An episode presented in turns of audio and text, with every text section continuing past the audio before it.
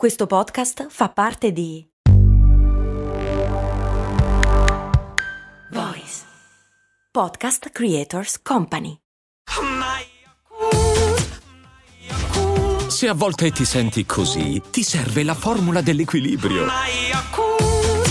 Yakult Balance, venti miliardi di probiotici L C S più la vitamina D per ossa e muscoli. Ma perché il bagno alla turca si chiama alla turca? Perché viene dalla Turchia? Cose molto, cose molto, cose molto umane, cose molto.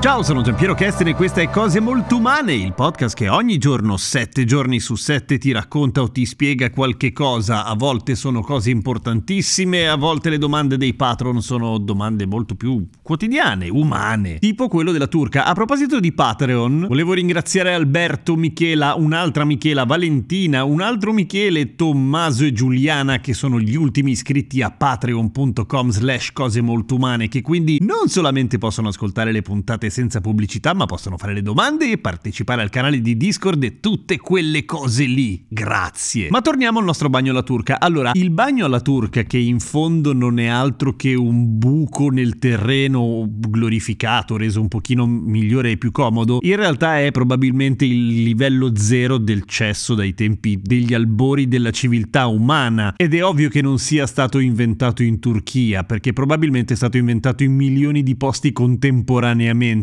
Ma come tutte le cose che arrivavano in Italia dall'est generalmente, e quindi passando dalla Turchia e poi arrivando dalle nostre parti, probabilmente da Venezia, che era comunque la porta verso l'Oriente, era roba turca genericamente, tant'è che cose turche, inteso come robe particolarmente esotiche, robe strane per quello che è il nostro quotidiano, è un modo di dire che esiste da sempre e che è molto genericamente riferito a cose diverse da noi, ok? Per cui il cesso alla turca è questa l'origine della parola in sé, nel senso che viene da là, viene più o meno da là. Ed è vero che l'est, l'est Europa, ma in generale l'Oriente ancora oggi, e persino il Giappone, per quanto super tecno, sono luoghi dove il bagno alla turca appunto è particolarmente diffuso, perché ha oggettivamente dei vantaggi rispetto al bagno normale, al water. Prima di tutto la semplicità, ma anche la possibilità di pulirlo facilmente e in modo approfondito, che è una cosa importante soprattutto quando si parla di bagni pubblici, naturalmente,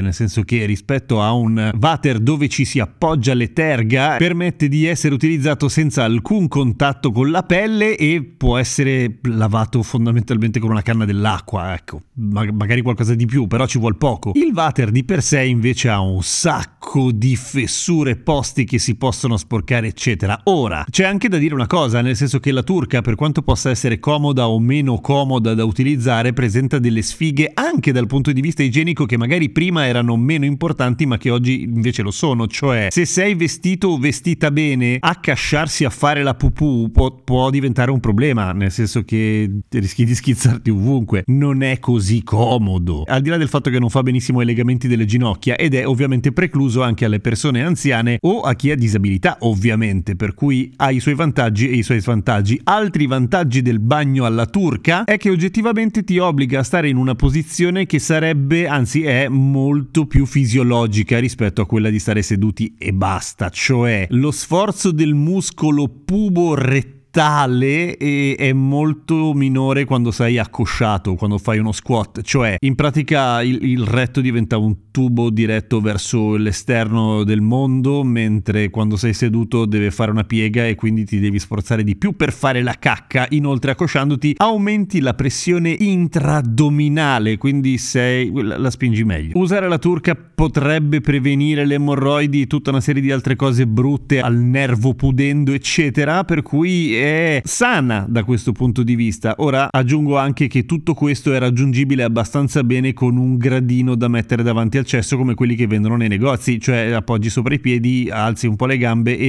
migliori l'angolo di uscita. Ma se questi vantaggi sono veri, è anche vero che, come avrete notato, in casa raramente abbiamo la turca, per cui in fin dei conti qualcuno ha pensato che era meglio usare i water. Tra l'altro l'Italia, rispetto al resto dell'Europa, ha mantenuto la tradizione delle turche nei bagni pubblici molto più a lungo di altri paesi. L'Italia e la Francia, per esempio, nel nord Europa o in Germania le turche sono rarissime. Sarà per il freddo? No, non c'entra assolutamente nulla. Boh, scelte. La turca è il peggior nemico dei social, in particolare perché scrollare stando accosciati sulla turca, scrollare su Instagram eccetera, è molto più faticoso, per cui non, non viene tanto bene, per cui il sistema, i poteri forti hanno implementato cessi sempre più com... no, questo è tutto da verificare, però potrebbe essere, no? Tutto sommato ci sta. Quindi niente, la turca si chiama turca semplicemente perché era diversa, e in Italia le cose diverse erano generalmente cose turche, perché aveva un che di esotico. Ora in tutto il mondo è praticamente sostituita, tranne in alcuni paesi dove appunto regge tantissimo e dove al massimo diventa molto tecno, come in Giappone. Altra cosa invece è il bagno turco, che però anche lui subisce un po' questa cosa qua, nel senso che il bagno turco in Turchia non si chiama bagno e basta, ma si chiama hammam, come in tutto il Medio Oriente, e probabilmente anche il bagno turco subisce lo stesso destino della turca e delle cose turche, cioè è una roba strana che viene di là, da, da quella parte là, a Oriente, per cui boh, sarà turco, che ne so io. Oggi è uscita la puntata di Umani Molto Umani con Rick Dufer, uno degli youtuber più eleganti che io abbia mai conosciuto, ma non è questa la sua caratteristica principale. Andate a ascoltarla, e soprattutto io scommetto,